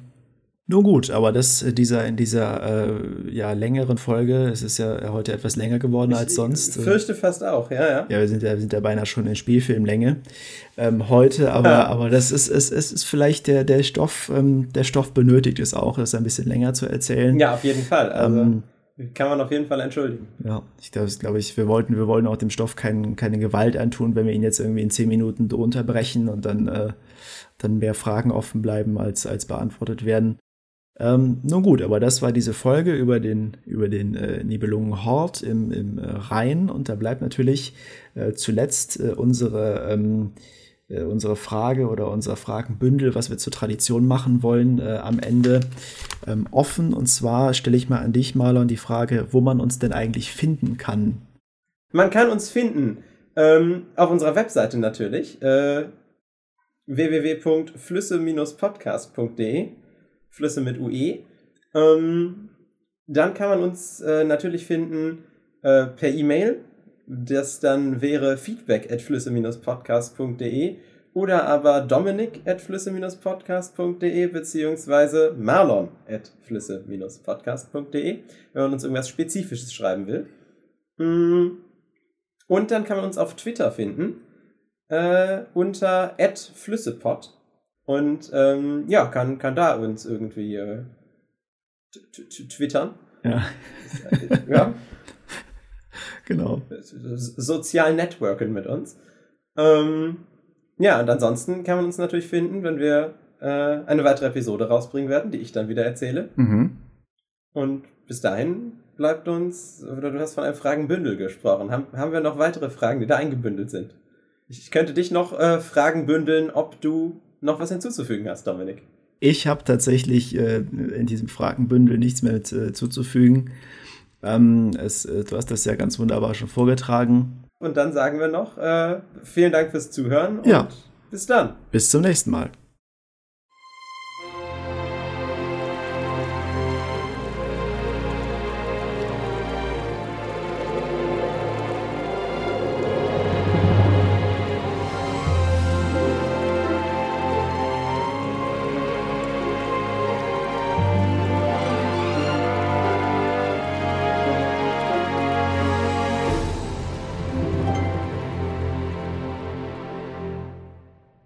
Ein Freund von mir ist mal die komplette Rheinstrecke geradelt. Der ist so Rennradfahrer und der ist in der Schweiz hat der angefangen und bis, ist bis an die, an die Mündung äh, geradelt und hat dann auch hier übernachtet, als er unterwegs war. Äh, Ach was.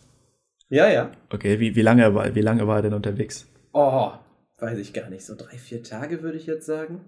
Aber ich kann es dir wirklich, ich kann es dir wirklich nicht sagen. Die haben auf jeden Fall, ja, ja, haben das auf jeden Fall gemacht. Schöne Grüße, falls du uns zuhörst. Ne? 1200 Kilometer in, vier, in drei, vier Tagen ist schon ja, vielleicht waren es auch mehr. Ich ja. weiß nicht, das war jetzt einfach meine Schätzung. Ich meine, das war so um den Dreh.